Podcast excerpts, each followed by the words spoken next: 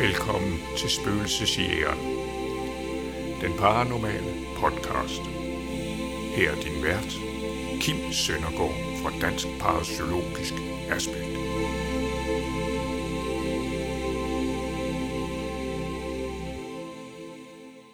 Ja, nu kan vi nemlig sige velkommen til Spøgelsesjægeren igen. Og øh, i dag har jeg taget M&M med i studiet. Og øh, inden folk begynder at sidde og gætte på, at jeg skal sidde og spise chokolade og sådan noget, det skal jeg nemlig ikke, så øh, vil jeg sige, M&M, det står for min medvært Monika. Ja, jeg får lov at sidde her igen. Ja, det har du nemlig, ja. Mm. Og øhm, vi kan jo lige starte med en, en, en meddelelse. Det er jo sådan, at mange podcasts går på ferie her i sommerperioden. Yep. Og der må vi jo så meddele, at Spøgelseshjernen, den paranormale podcast, går ikke på sommerferie. Det har vi slet ikke tid til Nej. at holde sommerferie. Så øh, når I hører det her, øh, eller rettere når det her afsnit her, det udkommer, så kommer der et om, om endnu 14 dage. Det kan være, at der går 15 dage så, men det er så også det i hvert fald. Sommerferie, det går vi ikke på. Vi kører igennem. Det gør vi i hvert fald. Vi er hardcore. Ja. Og øh, sommerperioden er jo selvfølgelig også en periode, hvor man kan sige, at der ikke er så mange undersøgelser. Det er jo mest i vinterhalvåret, hvor vi har, vi har mørke, kan man sige. Ja, altså, så bruger vi tiden på nogle andre ting. Det Lave gør vi. podcast for eksempel. Nemlig. Eller Ja, øh, lave noget udstyr ja, til vores undersøgelser. det gør vi også. Men i hvert fald så har vi ikke så mange friske undersøgelser at tale om, kan man sige. Så, øh, men det gør ikke så meget, fordi vi jo masser af ting at tale om alligevel. Ja, nu er der jo gået lidt sport i det der med at øh, komme med nogle øh, idéer til øh, steder, man kan efterforske. Lige nuagtigt. Det, øh, vi har faktisk fået en del reaktioner på det sidste afsnit. Folk synes, det var rigtig spændende at høre om. Mm. Så vi har tænkt os jo i tråd med, hvad vi sagde i sidste afsnit, at der var jo masser af steder at tage fat på. Jamen, så har vi jo tænkt os at, at tage en tur mere Ja, rundt i Europa. ja, og det er jo spændende, fordi øh, vi ved jo ikke hver især, hvad vi har øh, valgt og skal snakke om i dag. Nej, det er rigtigt. Og du burde være sådan en, der sidder og laver trailer på Netflix eller sådan noget, fordi du forstår da i hvert fald at sætte forventningerne i vejret, fordi at, øh, du har jo fortalt lidt om dit sted, uden at sige, hvor det er og hvad det drejer sig om, men øh, jeg er godt nok blevet nysgerrig. Ja, der skal ske noget, før det fanger min interesse, så ja, men øh, det kan jeg jo høre på dig, at øh, det gør det også. ja. Eller det gør der jo også, der sker meget på det sted. Nu tror jeg, at man kan høre, at det tordner lidt i baggrunden, men det er jo så bare passende rammer. Jeg ved ikke, om det går igennem til lytterne, men øh, vi kan da høre det i hvert fald. Jamen, det er sådan lidt, øh, lidt effekter Ja, ja. Øh, til, øh, til programmet i dag. Vi kører kun med naturlige lydeffekter. så sådan er det. Ja, nu skal du bare høre, Monika, fordi efter vi optog vores sidste afsnit, mm-hmm. så har jeg jo faktisk haft en paranormal oplevelse, Ja, som var meget markant, vil jeg sige. Og det var en oplevelse, som jeg ikke har prøvet før. fortæl, fortæl. Ja, jeg er jo med i sådan en lille gruppe, hvor vi spiller noget brætspil en gang om måneden. Mm-hmm.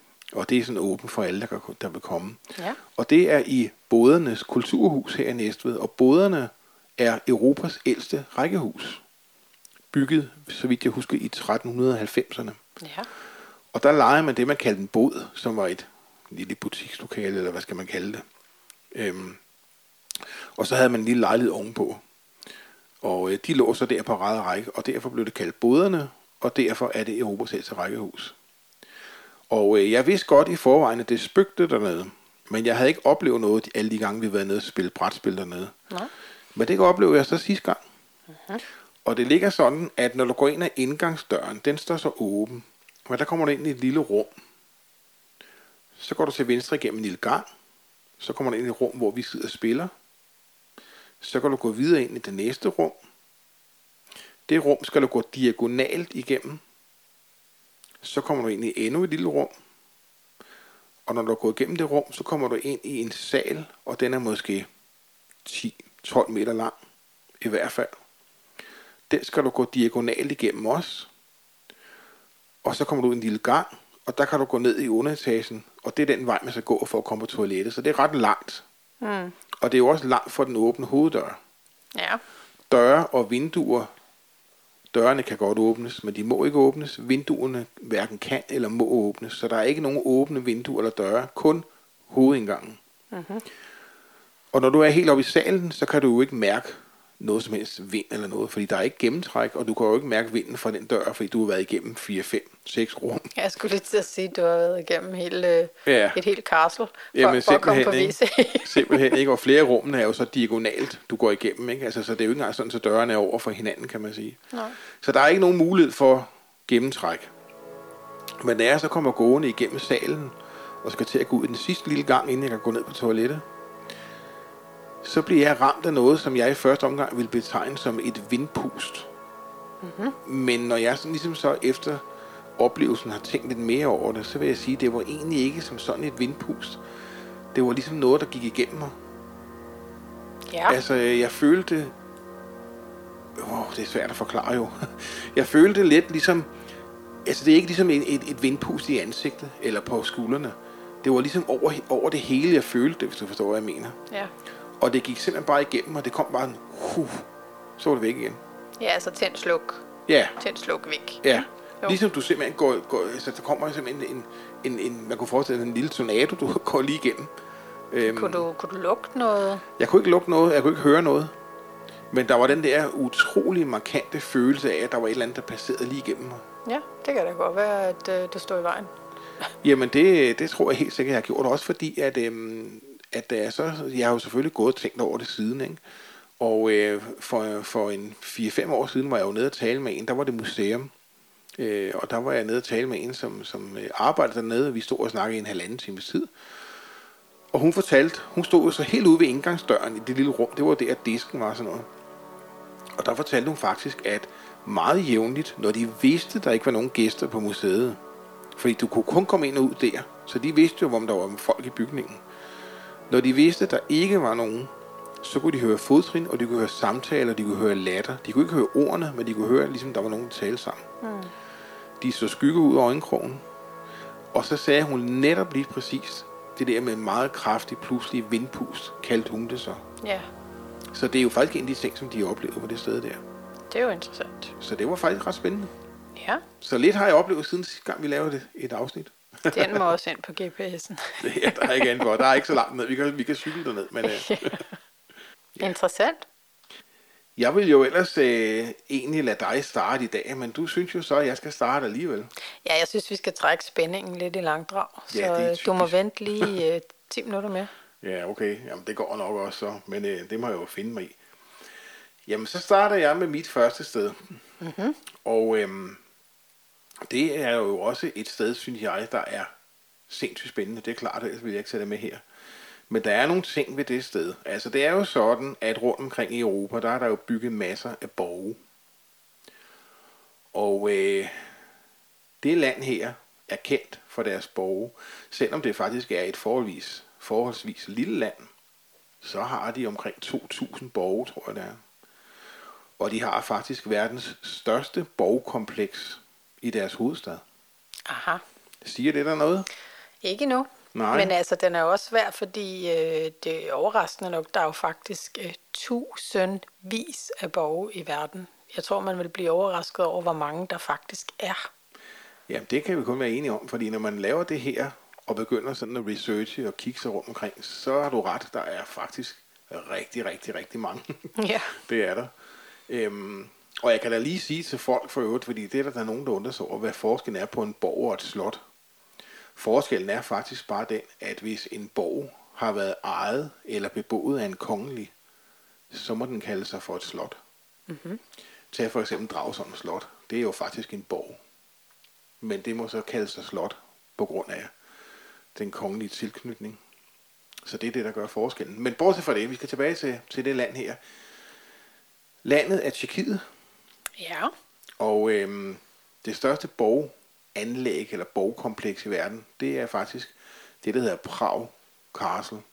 Eller Prague Castle hedder det vel, hvis man kan sige det på udenlandsk. Det er spændende. Men det er ikke den, jeg vil tale om. Nej. Fordi hvis man tager en tur ud i landet fra Prag og kører omkring, sjovt nok så har jeg faktisk set forskellige kilometerangivelser. Det burde jo egentlig være meget nemt at finde ud af, hvor langt der er. Men øh, efter hvad jeg kunne se, så svinger der lidt sådan en 50-75 km nord for Prag. Der kan man finde en borg, som faktisk er meget underlig. Og øhm, det skal forstås på den måde, at for det første så ligger den i et område af Tjekkiet, som ikke har nogen strategisk betydning overhovedet. Den øh, blev bygget for jo selvfølgelig mange år siden, og øhm, den ligger ikke i nærheden af nogen handelsruter eller lignende, som den skal beskytte.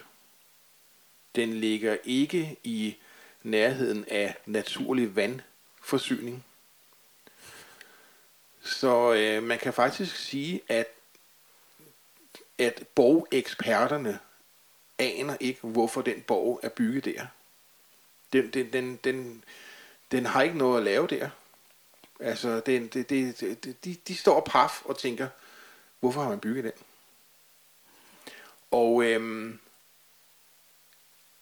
nu bevæger vi os lidt ind på, på, på savnenes område. Ja. Fordi der er et savn, og øh, jeg ved godt, det lyder fuldstændig vanvittigt, men det kunne faktisk være årsagen til, at den borg er bygget der. Fordi der er ikke nogen praktiske årsager ellers. Nej, jeg tror godt, jeg ved, hvor vi er på vej henad, men, men kom med det. Jamen, jeg kan lige så godt sige navnet med det samme. Det er jo den, der hedder Huska Castle. Ja, det jeg. hvordan man Yes. nu udtaler det. Ja. Mm. Og øh, savnet siger jo, at tilbage i middelalderen, der fandt man ud af, at der var begyndt at ske mange, hvad skal man sige, overnaturlige fænomener oppe i det hjørne af Tjekkiet. Øhm, der var mange historier om, at folk de oplevede både det ene og det andet og det tredje mærkelige. Og øh, mange gange så var det så var det noget, der var tilknyttet noget negativt energi, negative væsener. Og det begyndte man sådan at undersøge lidt jo, hvad pokker der lige pludselig skete derop. Og som sagt før, så var det jo et, et, et ikke-strategisk sted i, i, i Tjekkiet. Så det var jo ikke, fordi det betød så meget, men man blev alligevel nysgerrig jo, og mm. skulle finde ud af, hvad der foregik. Og det, det viser sig så, at man fandt et hul, et stort hul, som nærmest var bundløst. Man kunne simpelthen ikke se ned, man kunne ikke høre, hvis man smed en stor sten ned i hullet, hvornår den ramte bunden. Øhm, og der var så folk, der stod frem og sagde, at de havde set vingede væsener komme op af det hul. Og de beskriver dem så som dæmoner. Nu ved jeg godt, det er i middelalderen, og vi ved jo, hvordan det var i middelalderen. Men øh, de øh, beskrev det som dæmonlignende væsener. Mm-hmm. Og øh, for at løse mysteriet, så øh, besluttede man, at man ville tilbyde nogle fanger muligheden for at blive hejst ned i det her hul. Og til gengæld så ville de få deres frihed. Hvis de lige hoppede ned. Ja. Ja. Og øhm, der var jo nogen, der stod og lurede lidt på det hul der og så videre. Men det synes de skulle ikke lige, de havde lyst til. Men der var en, der sagde ja til sidst. At det, det var han med på. De kunne bare binde ræb over ham og hejse ham ned. Og så var han en fri mand, når han kom op. Og øh, man begyndte så at hejse ham ned i det hul her. Og øh, man var begyndt at undre sig over, hvornår, hvornår han ville nå bunden, fordi at at de blev ved og ved at hejse ham nedad. Og til sidst så hørte de nogle, nogle redselsvækkende skrig nede for hullet. Han råbte og skreg simpelthen, øh, at de skulle hive ham op igen. Og det gjorde de jo så, skyndte sig at hive ham op igen. Og da han kom op, der fik de faktisk et chok, fordi de siger, at han var ældet 40 år. Han så helt anderledes ud, end han blev hejst ned. Mm. Han lignede simpelthen en gammel mand. Ja, jeg var blevet hvidhåret undervejs. Ja, også. ja. Og han var, øhm, han var nærmest blevet tosset. Altså, de kunne ikke få noget fornuftigt ud af ham. Så de, de på, på, på, ude på stedet der, der fandt de ikke ud af, hvad det var, han havde været ude for. Men øh, de måtte jo... Øh, de måtte jo gøre noget ved ham. Dengang kunne man jo ikke bare give folk medicin. Så han blev, øh, han blev sluset ind på sådan et, øh, et øh, ja, hvad kalder man det, sindssygehospital. Det er jo nok flot sagt dengang, men det har jo været et opholdssted for, for de sindssyge. Et fint lille hul et sted. Ja, de kunne ikke gøre andet end at, at spærre dem inde jo dengang. Nå. Så det gjorde man så, men han døde faktisk to dage efter. Så man fandt aldrig ud af, hvad han havde oplevet nede i det der hul. Mm-hmm. Men øh, den lokale, øh, ja, hvad har de været? Greve, baron, et eller andet. Konfererede jo så lidt med, med kirkens overhoved og så videre, og, og, og, og de fandt jo ud af, at et eller andet måtte, måtte jo gøres. Så man blev enige om at lukke det der hul, og så på den måde prøve at få spærret de der sandsynligvis dæmoniske væsener ind. Det var hvad man, hvad man mente, de var. Øh, spærre dem inden, ikke? Øh, så ikke de kunne komme op i vores verden mere. Og derfor så byggede man simpelthen hen over hullet, og der byggede man simpelthen en borg. Oven på hullet. Oven på hullet, så det er lukket. Og det er så Hovske Castle. Det mm-hmm. er sådan legenden om den. Og øhm, nu skal man jo nok selvfølgelig øh, øh, skære lidt, lidt ned ind til benet i den historie, men man kan sige, at det kun forklarer, hvorfor den borg er bygget der, og der er ikke andre ting, der kan forklare det. Ah, men alligevel en lidt alternativ vinkælder, ikke? Det må altså. man sige. der er plads til mange flasker, men altså det, jeg tror ikke, at, øh, at, at øh, der er ret mange tjenere, der har lyst til at gå ned og hente en ny flaske, når de skal have vin til maden.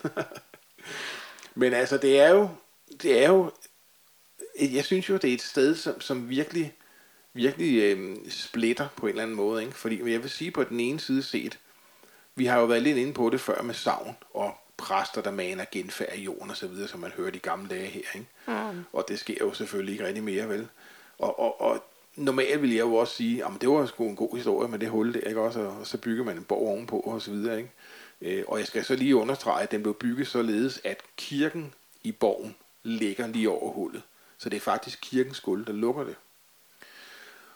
Og der vil jeg jo normalt også sige, det lyder som en god historie. Det er jo et godt savn, det der, ikke også?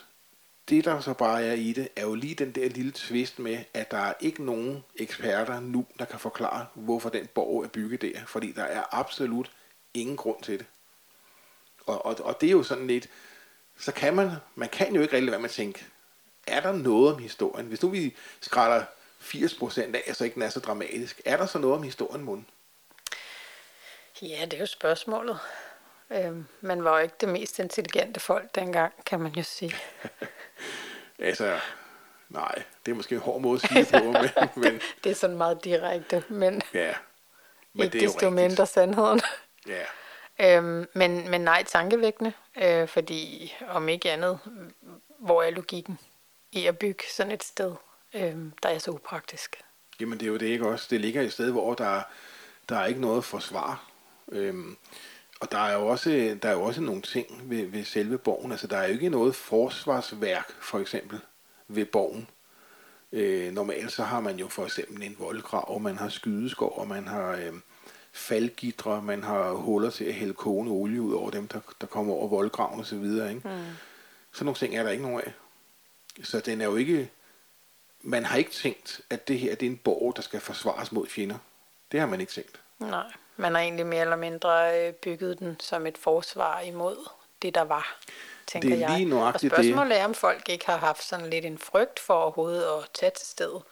Øhm, så der har aldrig jo. været belæg for, at der skulle komme noget angreb eller, eller andet på den her borg. Nej, men det er rigtigt, og, øh, og folk havde jo netop også øh, frygten for det sted, fordi de var jo begyndt at opleve de der ting, som de sagde, ikke også? Mm. Og, øh, og, og, og det er jo klart, ikke? Men, men, men, men det er jo bare underligt, at man bygger en hel borg sådan et sted oppe i hjørnet af Tjekkiet der, hvor det er fuldstændig ligegyldigt på alle måder. Og man ikke engang gør noget for, at det kan forsvares for eksempel, fordi det viser jo tydeligt. Det er jo ikke været i krigsøje med.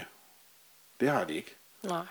Så det er, det er simpelthen ligesom en prop, der er sat i hullet på talen. Ikke? Men hvad så hjalp det så at sætte den prop i? Stoppede alt det her så efterfølgende? Ja, det er jo så det, der kan være lidt svært sådan lige at få et direkte svar på, men, men øhm, jeg vil i hvert fald sige det på den måde, at de steder, jeg kunne research, har der ikke stået noget om, at, øh, at det er fortsat som sådan. Nej. Så på en måde har det jo nok lukket noget. Øhm, det spørger på Hovske Castle, mm. og noget af det, som folk oplever, øh, nogen har oplevet, det er faktisk vingede væsener, der flyver rundt i borggården. De er set flere gange i borggården, og, og folk beskriver dem lidt lignende øh, flagermus, bare meget, meget større. Og kunne det være nogle af de, de væsener, der kom op af hullet dengang måske? Det ved man jo selvfølgelig ikke. Øh, en anden mærkelig ting for øvrigt er jo også, at øh, at man ofte finder døde fugle i borggården. Altså det er jo simpelthen, hvis man ser den op fra, det er jo simpelthen en firkantet borg. Mm. Fire længer med, med en gård i midten, kan man sige. Ikke? Og rent faktisk, så finder man ofte døde fugle inden den borgård, uden at rigtig kan forklare hvorfor. Og der er jo så nogen, der mener, jamen, det må være de negative energier, de sorte energier fra hullet, som skinner igennem på en eller anden måde. Ikke? Interessant. Men, øhm, men øh, man kan jo sige, det der så gør det endnu mere specielt, det er jo, at som jeg sagde før, så er det jo faktisk kirken i borgen, der efter sigende skulle være bygget direkte oven på hullet, således at hullet altså skulle ligge under kirkegulvet. Og i den der kirke der, der er der altså nogle referencer, som absolut normalt ikke er i middelalderlige kirker. For eksempel er der et øh, maleri i Velvingen af en, øh, en centaur, altså halv hest, mm. en hest med menneskeoverkrop. Ja. I kender den sikkert også fra historien, ikke? Øh, en kvindelig en, som skyder med en flitsbue. Men det, der er det kendetegnende, er, at hun er venstrehåndet. Og dengang anså man venstrehåndet for at være i pagt med djævlen. Så det ville normalt absolut ikke være noget, man maler i en kirke. Men det er malet i kirken på Hovske Castle. Udover det, så er der faktisk rigtig, rigtig mange referencer i kirken til Satan. Der er mange øh, djævle ansigter og så videre, øh, skulp, øh, skulptureret rundt omkring og så videre. Ikke? Okay. Så der er faktisk rigtig mange, mange henvisninger til, til Satan og djævlen og så videre, som man normalt absolut ikke vil se i en kirke i middelalderen. Mm.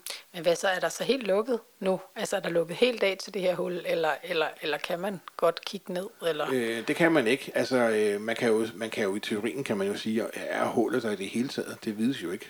Mm-hmm. Øh, jeg ved ikke, om man kan undersøge det på, med jordretter og sådan noget, øh, om det kan ses. Men altså, i hvert fald, så efter sigende skulle det være under kirkegulvet.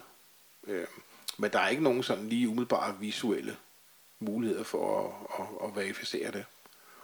Mm-hmm. Øh, om det kan gøres med videnskabeligt udstyr, om det har været gjort med videnskabeligt udstyr, det har jeg ikke rigtig kunne finde noget om. Så det så jeg ikke sige. Mm-hmm.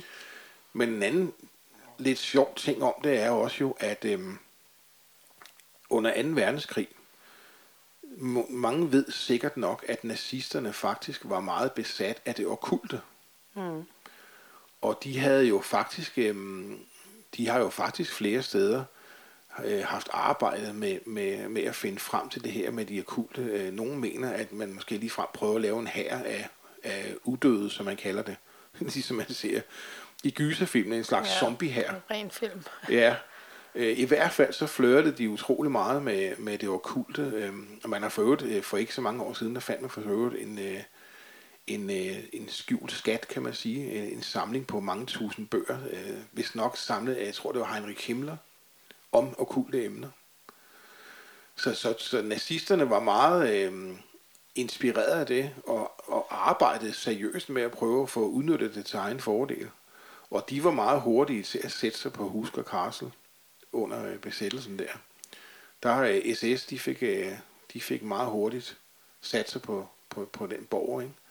Og, øh, og der mener man helt klart, at det er jo fordi, at de kender historien, de har hørt historierne, og de vil prøve at få noget ud af det, ikke? Ja, så har de måske også været lidt i familie med hinanden. ja, det, det, det, det skal er jeg ikke helt anden, Det er en helt anden diskussion. ja, det er rigtigt. Nu skal vi nok ikke blande politik ind i det, men øh, jeg vil da godt lige sige, at selvfølgelig er vi ikke på nazisternes side. Overhovedet ikke. Trods alt. Men øh, jo, ej, så, så, så det viser jo også lidt, at, øh, at selv nazisterne de ligesom var interesserede i stedet på grund af den her, øh, skal vi kalde den okulte historie. Mm øhm, baggrund. Ikke? Øhm, man har for øvrigt også et sted øhm, på Husker Castle, som er det dybeste sted på slottet. Eller borgen er det jo, det er jo ikke et slot. og øhm, det, det er måske i virkeligheden det sted på borgen, der er tættest på hullet. Fordi det er i hvert fald det dybeste sted på borgen. Ja, fordi der må være en slags hul, fordi jeg er næsten sikker på, at uh, Ghost Hunters International har været forbi den her borg. Det har de også. Og jeg mener bestemt, at der var en af dem, der blev hægtet ned i et hul. Ja, nej, ja, ja, men øh, sjovt nok, fordi det kommer vi nok til senere. Okay.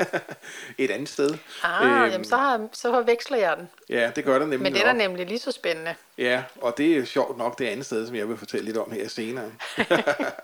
men øh, nej, øh, ikke, ikke dernede. Nej, okay. Nej, øhm, men, men, men det her, det her dybe, det dybeste sted på borgen, det, det kalder de jo Satans office, mm, altså Satans kontor. Ikke? Ja. Øhm, og øhm, der er meget ubehageligt dernede, har jeg hørt. Der skulle virkelig være, øh, altså der er virkelig nogle energier på den borg, som, øh, som normalt ikke er andre steder, kan man sige. Og, øh, og, og alt det her, synes jeg jo er med til at gøre det til et sindssygt spændende sted. Og måske lige præcis det sted her, kan være det der, måske et link mellem savnene og virkeligheden. Mm. Er der noget om det? Har der virkelig været sådan et hul? Har man virkelig bygget nogen på det hul? Det vil forklare, hvorfor den mærkelige borg ligger der. Og det vil være det eneste, der kan forklare det. Nej. For der er ikke noget andet, der kan forklare det. Så, så det, jeg synes, det er et, et, et sindssygt øh, interessant sted. Det må jeg sige. Jamen, det lyder som noget, der er værd at taste ind i GPS'en. Det vil jeg også mene, ja. Og selvfølgelig kan vi sige til vores lyttere, at øh, som sædvanligt, så kan I jo gå ind på vores Facebook-gruppe bagefter, mm-hmm. som hedder det samme som podcasten, Spøgelseshjernen, den paranormal podcast. Og der kan I selvfølgelig se billeder dernede fra. Ja. Der er ikke nogen billeder af hullet, men øh, der er mange andre spændende billeder af, af Hovske Castle, så øh, prøv at tjekke det ud.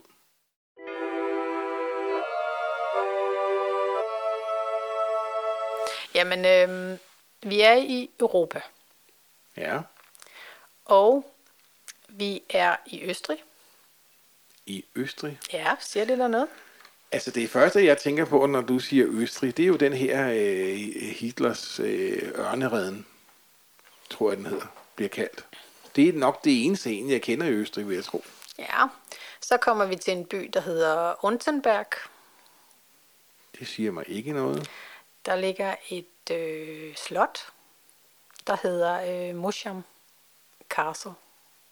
Det siger mig faktisk ingenting. Nå, jamen det bliver jo spændende så nu. ja, det må man sige. Øhm, det her slot, det blev øh, ifølge optegnelserne faktisk bygget i 1191.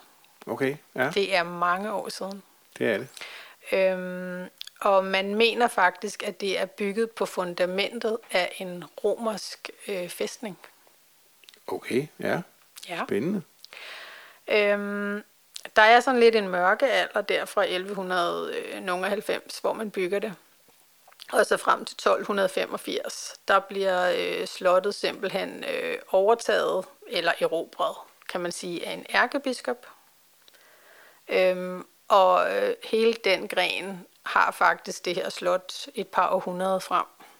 Okay. Øhm, ja, det er faktisk øh, ret interessant. Øh, jeg har også nogle billeder øh, som kommer ind og ligger på, øh, på Facebook-siden. Det er en meget specielt. Øh, det er sådan lidt gotisk slot, og efter så, efterhånden som årene går, så bliver der faktisk bygget mere og mere på. Så det er sådan lidt en form for gotisk udseende, øh, skråstreg, barok udseende, øh, og så er det kolo enormt. Ja, altså den der typiske blanding, som man ofte fik endt op med, fordi man netop renoveret og bygget til, måske ovenkøbet nogle gange øh, i forskellige tidsalder. Mm. Ja. Øh, men altså i, i, i alle de her årtier øh, sker der en pokkers masse ting i hele det her område omkring det her slot. Der bliver kæmpet, mener man, i hvert fald noget, der ligner 45 kampe øh, omkring det her sted. Øhm, ja, det er mange. Der var rigtig mange krige. Øh, for eksempel var der mange korsfarer fra de østrisk-ungarske krige. Øhm, og det flamske oprør øh, var også en del øh, af det slot dernede. Og så var der en del italienske krige, hvor slottet faktisk også blev involveret og ikke kom helt uskat igennem. Øh, så der går sådan lidt en, hvad skal man sige, et savn om, at øh, hele området omkring slottet har været fuldstændig badet i blod i alle de her år, øh, på grund af alt det, der er sket. Ja. Øh, på et tidspunkt i Europa, starter der hele denne her heksejagt. Det er jo faktisk hele Europa, USA, hele verden, der går fuldstændig hekseamok. Ja, det er rigtigt. Det er 1600-tallet. Øhm, lige præcis. Øh, eller i slutningen af 1600-tallet. Ja. Og det gør man også hernede. Og det her slot bliver faktisk en form for øh, centrum for hele det her Salzburg-hekseri, der, der er på et tidspunkt. Okay. Og ja. det bliver centrum på den måde, at alle de mennesker, som øh, der bliver anklaget for hekseri, de bliver faktisk øh, stillet for retten på det her slot. De bliver dømt på slottet, og de bliver enten straffet eller henrettet på det her slot også. Ah, okay. Ja. Øhm, nu er der jo meget historie, øh, og der er jo mange forskellige steder på nettet, man kan læse om alle de her slotte, borge og, og hjemsøgte steder. Men nu har jeg via 3-4 forskellige sider fået bekræftet nogle af de her tal, fordi der er også i tv-udsendelser osv. Øh, blandt andet har Ghost Hunters International faktisk også været her i 2014 Okay. øh, på det her slot. Og der var meget af deres historie, jeg ikke kunne genkende i forhold til, til det, der faktisk står skrevet omkring historien på nettet. Altså, er Ghost Hunter International, altså deres historie om det, eller hvad? Ja, altså ja. de går meget op i, øh, så selvfølgelig taler de om hekseri, og, men de snakker meget om alle de her stakkels kvinder, der blev øh, dømt og, og, og terroriseret på grund af hekseri. Ja. Men sagen er faktisk den, at øh, der var cirka 140 mennesker i det her område ved slottet, der blev anklaget for hekseri. Og størstedelen af dem var faktisk hankøn. Ja, det er nemlig en overset, øh, en overset detalje, at der var mange mænd også, der blev henrettet som hekse. Ja, og det der også var lidt øh, bemærkelsesværdigt var, at øh, alle undtagen ganske få stykker, det var tækkere, det var hjemløse, det var øh, fattige mennesker, som, som man fandt på gaden. Øh, fordi på det tidspunkt, der var man lidt hysterisk i forhold til pest, sygdomme, hungersnød, sult, øh, dårlig hygiejne på grund af alle de krige og så videre, der har været. Øh, så man tænker jeg brugte det lidt som muligheden for at få ryddet lidt ud i befolkningen. Ja, det, det lyder som sådan en oprydning. Det der er, altså, og, og, og der sad jeg sgu undskyld, og blev lidt harm, og jeg blev lidt vred, og jeg blev lidt hold derop, hvor har menneskeheden været uintelligent og dum. Der er stadigvæk dumme mennesker derude, det er jeg godt klar over, men sagen er den, at cirka 39 af de her øh, mennesker, som blev dømt, var faktisk børn i alderen 10-14 år. Som blev dømt og henrettet som hekse. Dømt og henrettet som hekse. Ja. Ja, jeg ved ikke, hvad man skal sige. Og øh, de her, øh, øh, øh, som havde med det at gøre dengang, var jo nogle særdeles sadistiske mennesker. Øhm, så de gik meget op i, at øh, folk ikke bare skulle henrettes. Nej, de skulle selvfølgelig lide De først. skulle i torturkammeret og have en ordentlig omgang. Og når så de havde fået en ordentlig omgang og stadigvæk var i live, fik de muligheden for en øh, nådig og hurtig død, enten ved hængning eller halshugning. Ja, okay. En gang imellem, der lavede man et statement, så dem, der havde overlevet alle de her radsler i, øh, i fangehullet, øh, de fik simpelthen hugget hænderne af, også børnene, og blev øh, brændemærket med ja, rødglødende jern på brystkassen, og blev sat ud til offentlig skue til skræk og advarsel øh, for resten af lokalbefolkningen. Ja, det, det er svært at finde ord, ikke? Altså, hvordan... øhm, det, det er simpelthen... Man kan ikke, man kan ikke, det er svært at forestille sig, hvordan mennesker kan blive drevet ud til at gøre sådan noget, især mod børn, ikke? Nej, altså man gik meget op i det på stedet. Man førte også optegnelser over alle de her ofre. Øhm, blandt andet ved man, at den yngste var en 10-årig dreng, og det ældste øh, menneske, der blev dømt og henrettet, var en øh, kvinde på 80 år. Ja. Men det, det, det, det er rystende. Det er det. Men det viser jo også på en eller anden måde måske, hvor stor skrækken har været for de hekse, ikke? Det man, som, som man sagde, var hekse, ikke også? Øhm, det må jo have været kolo enormt, siden man kan begynde på, på noget, der er så langt ude, simpelthen. Jo, og man kan sige, et er, at, at, at det er der, man ender, men, men at man så samtidig skal bruge de her metoder øh, på at føre tingene ud i livet, det er jo helt grotesk, altså. Ja, for et eller andet sted kan man jo sige, hvis, hvis kun det drejede sig om, at man var bange for deres heksekunster, så vil det vel i teorien være nok i gåsøjne bare at henrette dem, ikke? Mm. Men at man ligesom skal torturere dem så meget først, og som du siger, lave et statement og hugge hænderne af og lade dem, lade dem sidde på gaden nærmest, ikke? Altså, hvad, hvad får man ud af det? Ja. Øhm, senere hen, Ja. fordi de er jo ikke færdige med at lave ballade endnu. de skal jo finde på noget nyt. Ja, Fordi så okay. går alt det her hekseri lidt over, øh, sådan overall i Europa og, og, og verden. Øhm, og på daværende tidspunkt i slutningen af 1700-tallet, øh, der går den øh, daværende ærkebiskop øh, ind og øh, fjerner øh, selve foddelen på stedet. Det vil sige, at der er ikke længere nogen midler, der kommer ind til slottet, heller ikke for kirken. Og det begynder mere eller mindre at, at gå i forfald, det hele. Samtidig med det begynder, øh, begynder man at opleve, altså lokalbefolkningen, at deres kvæg ligger døde på markerne. Dyrevildt ligger døde i skoven. Vildt generelt set. Og da man skal finde en logisk forklaring på det, finder man jo ud af, at det er selvfølgelig fordi, der er varulve.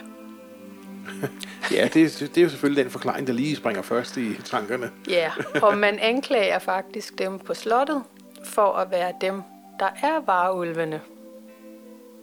Så de Okay. bliver simpelthen øh, kæmmet sammen og, øh, og bliver henrettet, så de ikke længere kan øh, rende rundt om natten og lave ballade som varulve. Jamen, øhm, altså, nu, nu stiller jeg lige et spørgsmål. Det er ikke sikkert, du kender svaret, men, mm. men, men hvem var det, der konkluderede, at det må være dem på slottet, der var vareulve? Det var de lokale. Det var de lokale? Det var simpelthen lokalsamfundet Okay. omkring slottet, der konstaterede, at det må være deroppe fra.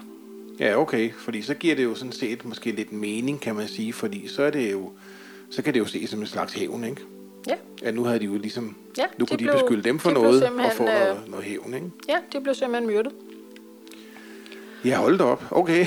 Ja, øhm, så stod øh, slottet forladt i lang, lang, lang tid, indtil der kom en, øh, en opdagelsesrejsende øh, kunstkender forbi og syntes, at det var enormt interessant. Og han øh, købte så slottet og begyndte at sætte det i stand.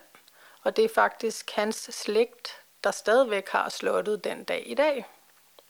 Ja, okay. Hvor, hvor længe siden er det cirka, at han købte, ved du det? Og hvornår har det været? Og det er nok nogle hundrede år siden, så... Ja, det er det. har- Det, har været i slægten i, i en rumtid nu. Ja, ja, okay. Ja. vil jeg sige. Øh, slottet er jo som sagt privat ejet, men det er faktisk åbent for offentligheden. Ja, Okay. Og man kan også øh, booke sig ind til at overnatte på stedet, hvis man vil det. Ja. Men altså, man kan jo ikke komme udenom, at et sted med så sindssygt meget død og tortur, altså, og, og det er jo ekstremt, det er jo ude i ekstremerne jo. Der må virkelig være meget på sådan et sted der. Der Altså- må være mange energier, der hænger der. Altså meget af det oprindelige inventar fra slottet står der stadig. Altså helt tilbage fra den Helt gang. tilbage fra den gang. Selve torturkammeret står der stadig med alle, øh, alle remedierne, man brugte dengang til at torturere folk. Ja, okay. Øhm, den store sal, man brugte til at afsige dom. Øhm, der var jo den her meget onde herre, øh, Tony kaldte man ham. Hans værelse ligger stadigvæk deroppe, og man siger blandt andet også, at han stadigvæk er til stede. Savnet går på, at han en aften, han sidder på slottet for mange, mange, mange år siden, oplever, at der kommer en øh, karet kørende til slottet, hvorefter der bliver banket på. Og da han lukker op, står en mørk skikkelse og tager imod ham i døren.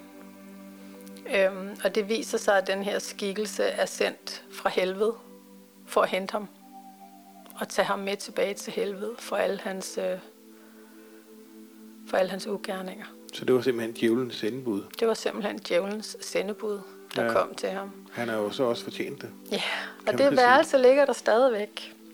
Og altså mange mennesker, øh, som er på stedet, føler et meget mørkt nærvær omkring dem, når de går rundt der. Der er øh, blevet optaget rigtig mange stemmer, EVP-optagelser fra paranormale efterforskere, der har været på stedet. Nogle har mærket øh, åndedræt på dem og omkring dem, øh, når de er der. Der er personale, der rapporterer bankelyde, fodtrin, lukkede døre, der åbner og lukker. Øh, de ser skygger ud af øjenkrogen, øh, når de har deres daglige gang på stedet, fordi det bliver jo vedligeholdt og er åbent som en slags museum også, man kan komme ind og se. Ikke?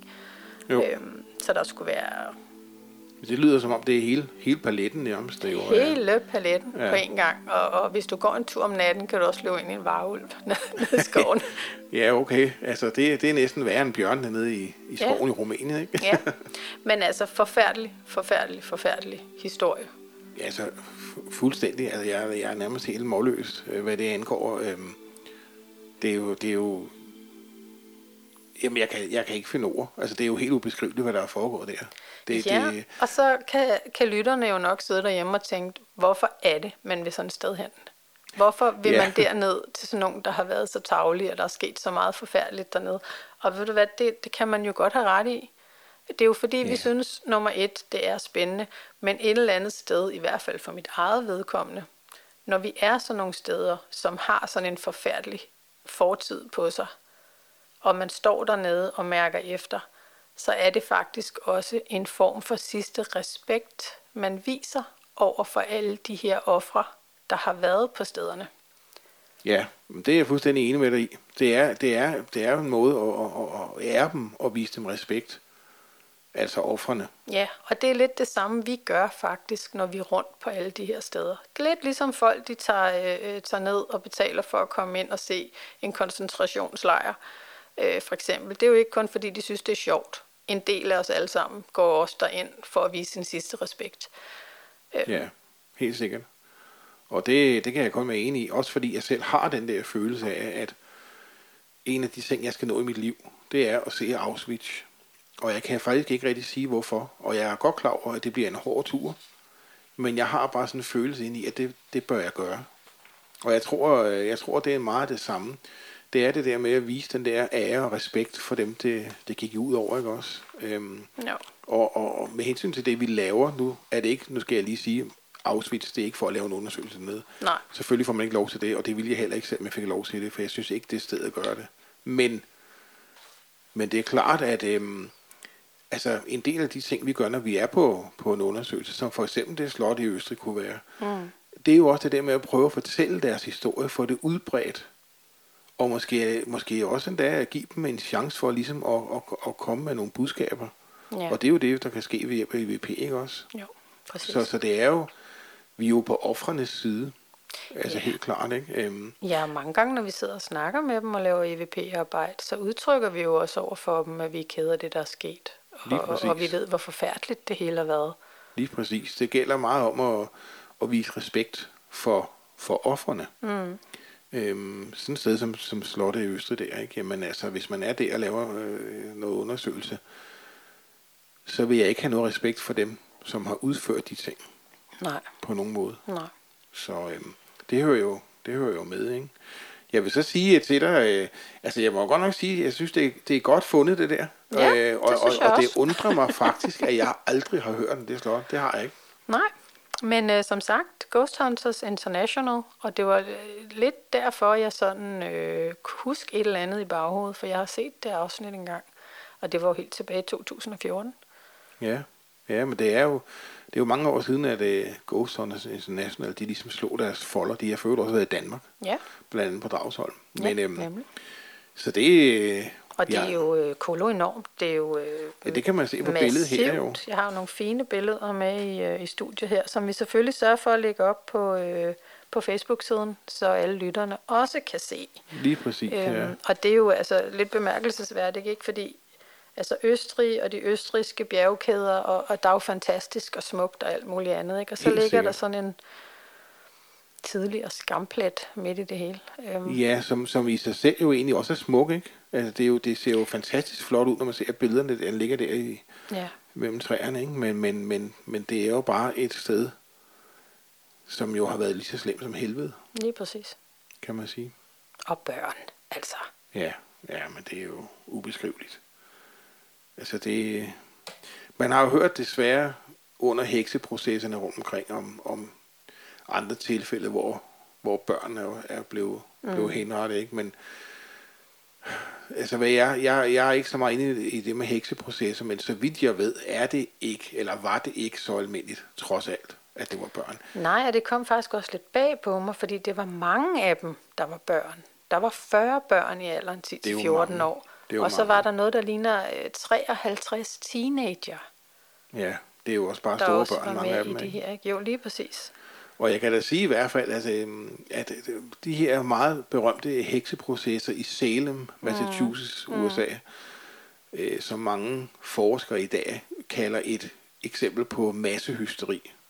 Det kan man så være enig i eller ej. Ja. Men i hvert fald lige præcis den, øh, den episode, der var det jo faktisk mange børn, der egentlig begyndte, fordi det var jo børnene, der begyndte øh, at snakke om det her med, med hekseri og så videre. Ikke? Øhm, men som jeg husker det, så var der ikke nogen børn, der blev henrettet. Det var, der var mænd også, for øvrigt, og, og kvinder også. Ikke? Og nu har vi jo lige haft Sankt Hans, og der er det jo lidt sjovt, at der er visse aktivister, som kæmper for, at man ikke skal brænde heksen på bålet, fordi det er kvindefjendsk og så videre. Men der vil jeg da lige sige, at, at, at mange af dem, de glemmer så ligesom, at der var altså også mange mænd, der blev brændt på bålet. Så jeg synes ikke, det er specielt kvindefjendsk, måske skal man sige menneskefjendsk. Jamen, de her blev jo faktisk ikke engang brændt. De blev jo tortureret til døde, Ja, de blev de fleste af dem, ikke? ja, ja. Eller halshugget eller hængt. Jamen, det er rigtigt, ja. Det, mange andre steder blev de jo brændt. Ja. Øh, I Danmark var vi så lidt, sagde man selv, lidt humane i gåsøjne, fordi det her, man ser i filmene med, at de bliver stillet på et bål, der så bliver sat ild til. Mm. Det var ikke altid, man brugte det. I Danmark, der brugte man det, at man tændte bålet, og når der så var godt gang i det, så bandt man den person, der skulle henrettes til en stige, og lod den falde ind i bålet. Så det vil sige, at de stod ikke og var bundet til en pæl og ventede på, at ilden kom op. Og man kunne så oven i købet være i gåsøjne heldig og få tildelt nogle poser krudt, som blev bundet om livet, så det gik endnu hurtigere. Og gavmildt. Så et eller andet sted var man måske en meget, meget lille sødel mere human end andre steder. Men øh, humant var det jo stadigvæk ikke selvfølgelig. Ah, det er nok sådan lidt, om det er det ene eller det andet, tænker jeg. Jo, men det gik da i hvert fald lidt hurtigere, i stedet for at de skulle stå og vente på, at ilden nåede op. Ikke? Men altså, det må jo have været fuldstændig forskrækkeligt. Altså. Ja, som sagt, man har altså ikke lige frem øh, haft studenterhuen på dengang. Nej, det kan man ikke sige.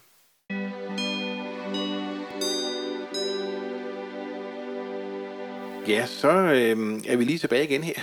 Ja. vi troede lige, vi oplevede nogle paranormale fænomener. Det viste sig så bare at være nogle defekte batterier. Så det var ikke så meget paranormalt i. men øh, ja, men nu vil jeg i hvert fald, øh, nu tænkte jeg lige, at øh, vi lige skulle snuppe et sted mere. Jo, tak. Og øh, der har jeg da også en god kandidat. Mm. Det er faktisk også et af de steder, der ligger meget, meget højt på min liste her i Europa. Ja, Der skal vi ud og sejle. Ellers skal man flyve, men øh, det findes ikke rigtig i min verden. Jeg holder mig helst for det der flyveri. Hvis vi skulle flyve, så ville vi få vinger på ryggen, har jeg altid sagt. ja det kunne du godt have delvis ret i. Ja, så øh, jeg vil foretrække at sejle. Men i hvert fald, så skal vi over til Great Britain, Ja, til Storbritannien. Vi kan til Irland. fantastisk land. Ja, det tror jeg også. Jeg har jo aldrig været der, så jeg kan jo ikke Nej, sige det med sikkerhed. Men det jeg er- kunne så godt tænke mig at komme derover. Det har jeg desværre heller ikke, og det står også højt på min ønskeliste. Bare, ja. øh, bare stedet i sig selv, deres natur, deres omgivelser. Ja, ja. Men så prøv at forestille dig at komme ind på sådan en lille pop i en lille, lille by ude på landet og få mm. en af deres whiskyer der og sidde med de lokale, og Ja. at det må være fantastisk. Og så deres, øh, deres, deres accent er fantastisk også. Ja, jeg. ja, jamen jeg, jeg kan også, øh, hvis man øh, kan sige det sådan, når man aldrig har været der, så kan jeg godt lide Irland, vil Ja. jeg sige. Men i hvert fald, så, øhm, Nå, men jeg er allerede med i hvert fald jamen det er godt. på en undersøgelse. det er godt. Så behøver jeg ikke sige mere. Nej, men øhm, det er faktisk også en borg igen. ja, Og øhm, det siges, at det er den ældste borg i Europa, som har været beboet ubrudt. Ja, Det er en musiker, der har den nu, der hedder Ryan. En rigtig ir med langt hår og lang skæg og sådan en sixpence der. Ja. Øhm, men jeg ved ikke, om øh, navnet siger der noget. Jeg kan jo fortælle, at det er det, der hedder Leap Castle. Jo, meget kendt. Ja, nogen kalder det Lep Castle. Jeg ved ikke, Ja. ja. om det udtales. Jeg foretrækker Leap. Meget kendt i hvert fald også øh, i den paranormale verden, ikke? Absolut, absolut. Fordi at, øhm, det er et sted, som jo også har haft en, øh, en, en, en del historie, kan man sige. Ikke? Øhm, og øhm, jeg vil tro, noget af det, som det er mest kendt for, er jo nok kapellet på borgen. Mm. Det, der bliver kaldt The Bloody Chapel. Ja. Det blodige kapel. Og øhm, grunden til det, det er jo, at på et eller andet tidspunkt i middelalderen var der en borgherre. Hans bror var præst og boede også på Borg. Og han var jo præst i, ja, det var jo hans kapel, kan man sige, øhm, som lå på borgen. Ikke? Og, øhm, og der opstod på et tidspunkt en, øh, en uoverensstemmelse mellem de to brødre, og man må jo gå ud fra, at det var en temmelig stor uoverensstemmelse, fordi at, øh, den resulterede faktisk i, at borgherren han slog sin bror, præsten, ihjel i The Bloody Chapel. Aha. Så øh, den handling er der jo mange, som mener har affødt en hel del energi på det sted, altså i kapellet. En ting er jo selvfølgelig at slå en mand ihjel, også på grund af en uoverensstemmelse, men alligevel. Men så lige frem som en præst ihjel, som er ens bror. Som er ens bror, ja, det er måske at overreagere en lille bit smule. Det er jo det, ikke også? Og så ikke mindre i kapellet endda, mm. Øh, som burde jo være et meget helligt sted, ikke? Guds hus, ja. Ja. Og øh, det der kapel der, det er jo, øh, det er jo øh, øh, et, et sted, hvor der sker mange ting, når man hører folk fra folk, der har været derovre. Der har øh, Ghost Hunters International faktisk også været over. Ja. Og øh, jeg mener, det var Dave Tango. Nej, det var det ikke. Jeg må indrømme, jeg kan ikke huske, hvem af dem det var så. Men der var en af dem, som faktisk blev, blev slået i gulvet. Eller smidt i gulvet oppe i The Bloody Chapel. Øhm, Det tror jeg faktisk var Dustin. det var Dustin, det er rigtigt. Ja, ja. det kan jeg godt huske. Man hørte jo lige pludselig en hel del skrigeri og så videre. Ja. Og så lå han ellers på gulvet. Og øhm, kunne ikke fortælle meget andet, end at der var en eller anden uset kraft, som havde taget fat i ham, og simpelthen med et brydetag smidt ham i gulvet. Mm. Og øhm, jeg mener, det skete lige efter, at de var begyndt at, at jage lidt. Et, øh, de så et eller andet. Jeg tror faktisk, at en af dem så, det lyder lidt, lidt, lidt makabert, men jeg mener, at en af dem så et hoved svæve i luften. Ja. Det er i hvert fald set tidligere, i hvert fald også Ja. derovre. Og, øh, og så var det så, det skete det her med, med at Dawson, han blev smidt i gulvet. Jamen, jeg kan godt huske, at han lå og fumlede rundt øh, Ja. i deres udsendelse. Ja. Øhm, og var lidt rystet bagefter os. Det må man sige, ikke? Og, øhm, og der har jeg i hvert fald altid sagt, at hvis, hvis det der skulle være fake, så er han en umanerligt dygtig skuespiller. Ja. For man kunne godt se på ham, hvordan han var, han var fuldstændig chokeret. Mm. En anden ting på Leap Castle, som er rigtig interessant, det er jo, at de har det, der hedder en, jeg ved ikke, hvordan det udtales på fransk, det hedder en oubliette, noget af den stil. Mm-hmm. Og øh, ordet oubliette betyder glemsel. Og øh, det er faktisk sådan, at der i gulvet er en åbning. Ikke overvældende stor. Og øh, så er der et stykke ned under gulvet, hvor der så er et lille lukket rum. Og der er ikke nogen andre indgang eller udgang til det rum. Og det man gjorde var, at hvis der var personer, som man ville af med, så smed man dem ned i det rum. Så havde man simpelthen et hul i jorden til Ja. dem. Faktisk. Og øh, man har også i perioder brugt at have spidsede pæle øh, nede i den her oubliette. Mm-hmm. Så når de blev smidt ned, så blev de simpelthen spidet. Ja.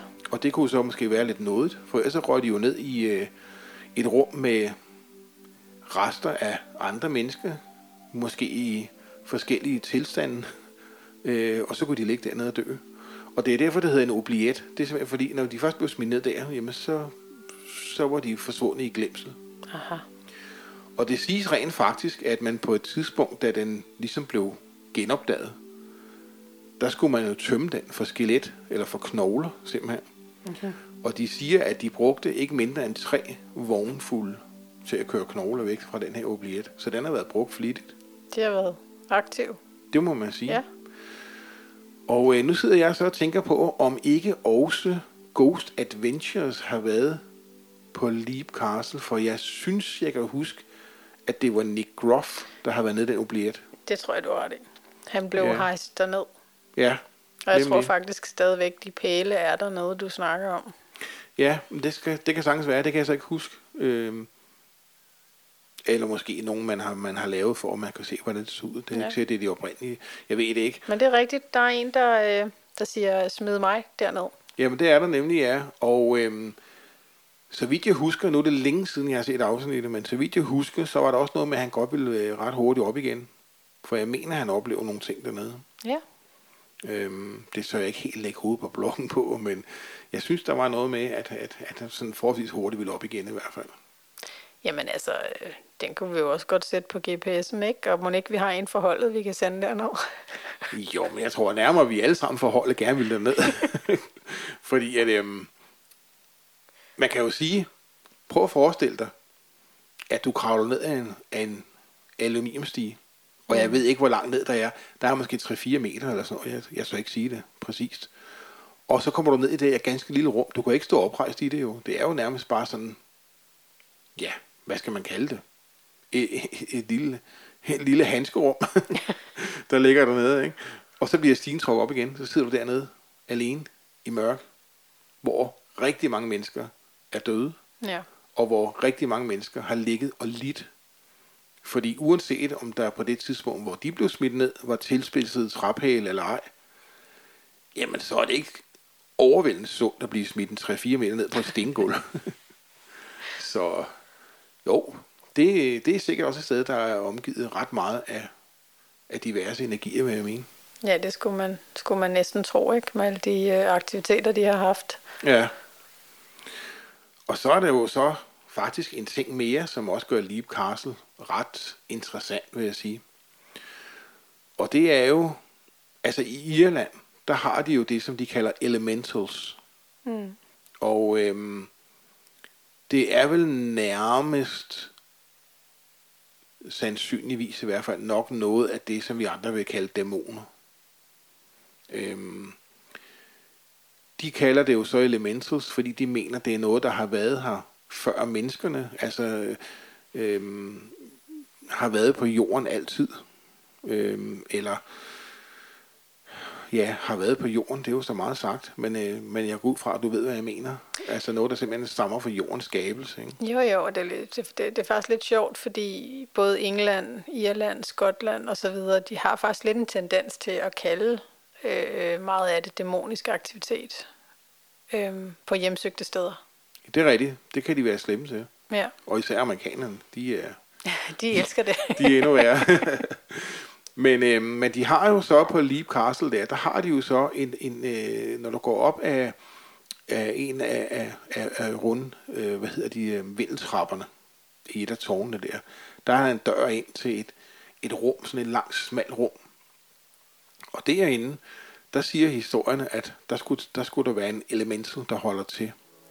Og øhm, man kan jo så sige, hvad man vil, men faktum er, at der er jo rigtig mange mennesker, som, øh, som øh, holder fast i, den. de har set den, de har oplevet den. Og de beskriver den også ens. Øh, og, og det, er jo, det er jo lidt sådan hen af, ligesom, ligesom øh, jeg tror, at de fleste vil beskrive noget dæmonisk, som vi lige snakker om, ikke? Øh, et stort øh, øh, ulve hunde lignende væsen med røde øjne osv. Og så videre. Det, der så kendetegner det meget, det er jo, at det har en helt forfærdelig lugt. Og øh, jeg tror faktisk, øh, da Ghost Hunters International var der, der havde de jo ham, Ian, Mm. øh, som jeg desværre ikke lige kan huske, hvad hedder han, Barry, eller Ga- Gary- Gary, Gary. Garrett, sådan et. Ja. ja. Øhm, Ham havde de med, og ham og en af de andre fra Ghost Hunters International, jeg tror faktisk, det var Dustin, de stod og kiggede ind i det rum. Nej, det var Brian, tror jeg, der var med på det tidspunkt. De stod og kiggede ind i det rum i hvert fald, og kunne se noget, der bevægede sig. Og der mente de jo, det var den der elemental der. Og det endte jo altså med, at de lukkede døren igen og, og forsvandt. Mm. Fordi at, øh, de ikke rigtig ville tage chancen. Ikke? Så det er jo... Øh, det ville jo også være et lidt spændende sted at åbne døren og skulle gå ind i den der lille, smalle øh, rum der midt om natten i buld og mørke, og så vide, at der måske står sådan et, øh, et væsen, der lugter som rådden kød og venter på en eller anden. ja, vi er for travlt, kan jeg godt høre. Jamen, det gør vi jo. Altså, vi leder efter sponsorer. Hvis der er nogen, der har en halv million eller en million for meget, så... Øh... så kom endelig, og ja, så kommer ja. I med på turen også. ja, Ej, det kunne være spændende at tage sådan en, en rundtur, ikke? Som, som, øh, som lytterne forhåbentlig er enige i, så kan man jo høre, at der er rigtig, rigtig, rigtig mange spændende steder. Ja, der er så mange, så, så det vil være umuligt at ramse dem alle sammen op. Jamen det vil det, fordi som du sagde sidste gang, jamen man kan tage hvert land, ikke? Jamen, så, kan vi, så har vi 10 hver, hvis det kan gøre det. Det kan ikke gøre det. Nej, så, øh, men altså, i hvert fald, så, øh, så er det endnu tre steder, som vi godt kan skrive på vores ønskeseddel. Ved siden af de fire fra sidste gang. ja, og så de 38, vi havde i forvejen. Ja. så det, bliver, det er en lang ønskeseddel, men øh, det er godt at have noget at vælge imellem jo. Så øh, hvem ved, en ja. dag forhåbentlig, så er det bare om at komme afsted. Det gør vi. Og, det er der øh, ikke nogen tvivl om. Nej. Så, øh, men det, det er helt fint. Men så er vi jo også ved at være nået dertil, hvor at, øh, det er tid til vores lille tradition. EVP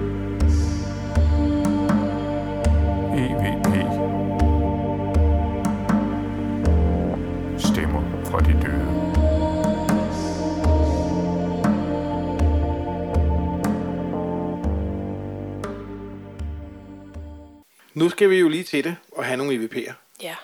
Og øh, den første her, der vil jeg ikke sige så meget. Den, øh, den spiller vi, og så vil jeg tro, at lytterne kan høre, hvad der bliver sagt. Det skulle man mene i hvert fald. Ja, ja. prøv at høre en gang. Det er Holger og Lennart, der kommer gående igennem rummet. Bonrøv. Det er Holger og Lennart, der kommer gående igennem rummet. Bonrøv. det var en ret tydelig EVP. Ja, det, det må man sige. Og øhm, nu er jeg bare skyndt mig at sige, for ikke at folk skal beskylde os for at snyde, at øh, selvfølgelig var det ingen EVP. Men som du sagde, Monika, det viser jo egentlig også, at vi hygger os også på undersøgelsen har det sjovt. Lige præcis, og det her øh, det er et typisk eksempel på, at du har lagt din diktafon af i et eller andet tomt lokale, og hvis der så lige skulle komme nogen forholdet forbi og se din diktafon, så får du lige en hilsen med på vejen, som du først hører, når du sidder og gennemgår den, når du kommer hjem. ja, jamen det er rigtigt, fordi jeg havde jo selvfølgelig også, øh, det var jo det var to fra filmholdet, kan vi sige. Det var kameramanden og lydmanden, der kom forbi. og jeg havde jo sagt og gjort meget ud af at sige til dem, at hvis de går ind i et rum, og der ligger en diktafon, så skal man lige sige, det er Anders eller Paul eller Eva, eller hvad de nu hedder, der mm. kommer ind, så man ikke tror, det er noget paranormalt. Og øh, jeg synes, de klarede opgaven rigtig, rigtig flot, fordi... det må man sige, der var ikke så meget med i tvivl om. Nej, jeg var ikke i tvivl om, at det ikke var, det ikke var paranormalt, men jeg må indrømme, at da jeg sad og hørte det igennem, så kunne jeg, så kunne jeg altså ikke lade mig med at grine. så øh, jo jo, det var sgu festligt nok. Men bortset fra det, så vil jeg sige, temaet for, for øhm, ja, nu har vi faktisk, vi har faktisk kun to rigtige EVP'er i, i dag, mm. men det er også, øh, det er også nogle tankevækkende EVP'er, synes jeg faktisk. Øhm, og de er faktisk optaget på samme sted, og det er den her med, med Lennart og, og Holger faktisk også, øh, nemlig på Løvenholm Gods på Djursland. Mm-hmm. Og øhm, det var sådan en rigtig god undersøgelse, fordi vi fik simpelthen bare overdraget nøglen til godset, og vi var de eneste, der var. Ja, det er jo dejligt nemt. Ja, fordi så ved man, det er ikke nogen af os, der laver de lyde, der nu er, eller hvad det nu er. Nej. Men øh, til gengæld så øh, vil jeg sige, at det var også et sted, hvor der var nogle... Øh, der var noget ubehageligt. Det, det, det, det, det synes jeg. Og øh, den næste EVP her, den øh, synes jeg underbyggede det meget godt. Nu kan vi lige prøve at, at høre den et par gange her først.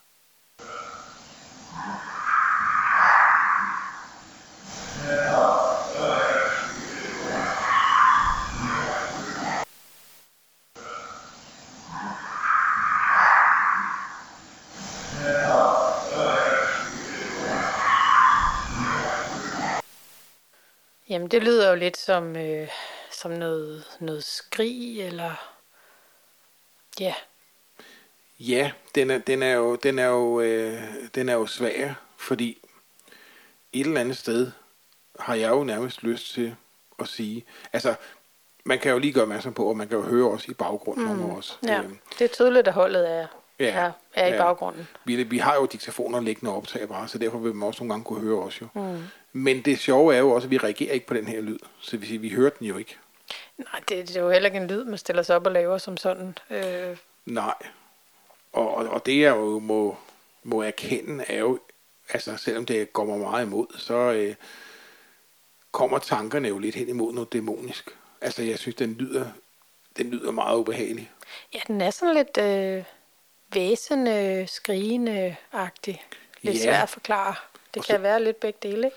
Jo, altså, men jeg synes også, er det der øh, gutturale øh, growl over den, ikke? Mm. Altså, det, det, det, ja, jeg synes godt den er ubehagelig. Og så, mm. så kommer den jo lige til sidst også, og lige, og der får man lige lidt ekstra, ikke? Ja, Så øh, spændende. man tænker på, på det, som vi talte om tidligere, med sådan en elemental fra Leap Castle eller noget, ikke?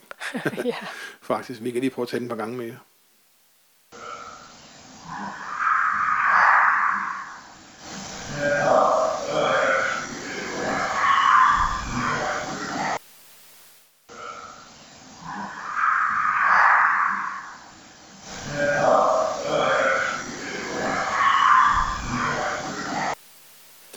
Og så, øh, så tager vi lige den sidste EVP, som mm. også er optaget selvfølgelig på Løvenholm.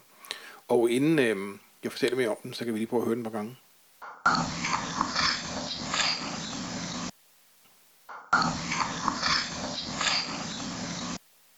Jamen her der vil jeg egentlig sige, at du har øh, to stemmer i en. Det lyder lidt som om, at der er en, der starter med at sige noget, og så er der en anden stemme, der afslutter med at sige noget. Og den sidste stemme lyder som kom igen.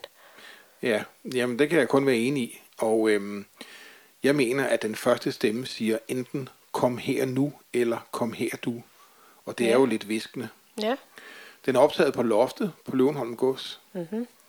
Og øhm, det jeg egentlig synes er, nu vil jeg sige det værste, det ved jeg ikke, om man kan sige, men mest tankevægt omkring den EVP her, synes jeg, det er, at den anden stemme, som siger kom igen, jeg synes, det lyder som en meget, meget mærkelig stemme. Altså, jeg synes, den lyder unaturlig på en eller anden måde, fordi jeg synes, det er umuligt at afgøre, om det er et barn, eller en voksen, eller en ung. Altså, jeg synes, den, den lyder den lyder, jeg vil næsten sige, ikke menneskelig. Altså, den, den, jeg synes, den har en meget mærkelig lyd. ja. Men altså, det, det er jo også unaturligt i sig selv, at lyden overhovedet er der, kan man sige. Ja, ja, det er rigtigt. Og øhm, som vi også har snakket om så mange gange, ikke? Øhm, jamen, også for eksempel med, hvad der bliver sagt og sådan noget. Nogle gange kan det være svært at høre. Nogle gange så hører folk noget forskelligt. Og ved du hvad, det er jo egentlig lige meget, fordi bare det, der bliver sagt noget. Altså i bund og grund, så ved man jo, at får du stemmerne på, så har du fået en EVP-optagelse, og så er det stemmer fra den anden verden. Øh, men ja, der kører noget debat en gang imellem omkring, hvad der bliver sagt på alle de her EVP'er, vi optager. Øh, Ja, jamen det er rigtigt. Nogle gange er det svært, ikke? Øhm, men, men, men det er rigtigt, altså det, bare det, at der bliver sagt noget. Fordi mange af de EVP'er er jo også EVP'er, vi har optaget på en diktafon, der har ligget i et tomt rum eller en mm. tom bygning.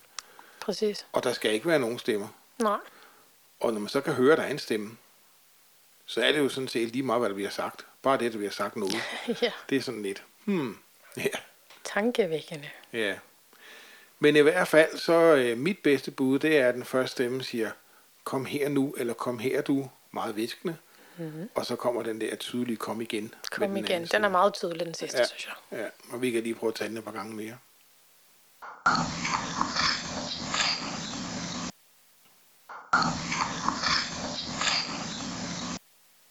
Ja, Monika. Mm?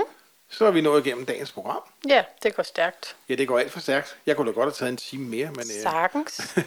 det må vi vente med til næste gang. Vi skal jo have noget stof til næste gang, ja. Det er jo det. Det er jo det. Og øh, igen til lytterne. Husk nu, at vi går ikke på sommerferie. Nej, vi vil meget hellere lave podcast. Jeps.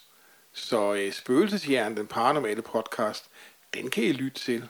Også til nyt afsnit. Ja, og selvom Om vi er på 14 ferie, dage. hvis I ligger dernede ved en øh, lækker blå swimmingpool i jeres øh, badetøj, jamen så i med Airpods, og så øh, hør noget øh, Spøgelseshjerne, den paranormale podcast, imens du nyder solens stråler. Det kan man Simpelthen. sagtens. Bare Simpelthen. slappe af og lukke øjnene. Det kan forhåbentlig virke lidt svalende, fordi det kan være, at man får lidt kuldegysninger ned ad ryggen, selvom det er varmt. Lige præcis. Og husk, øh, besøg Facebook-siden, Ja, Spøgelseshjerne, den paranormale podcast. Øh, del gerne, hvis du kan, øh, til øh, venner og bekendte. Og så husk også at finde DPA, Dansk Parapsykologisk Aspekt, på Facebook, og følg os derinde også. lige præcis. Og hvis du ikke allerede er med i Facebook-gruppen Spøgelseshjerne, den paranormale podcast, så meld dig ind. Og øh, så er du velkommen til at skrive en besked til os derinde. Ris eller ros, og også gerne forslag til nye afsnit. Har du noget, du gerne vil høre om? Har du noget, du vil have uddybet? Måske fra et af de afsnit, du har hørt? Jamen, øh, så spørger du os bare derinde. Mhm. Ris, ros og forslag modtages med glæde. Ja, og så husk, at vi plejer gerne at lægge lidt billeder op på nogle af de ting, vi har øh, snakket om i podcasten. Hvis Yes. man er nysgerrig for at se billeder af diverse slotter og borge og, og så videre.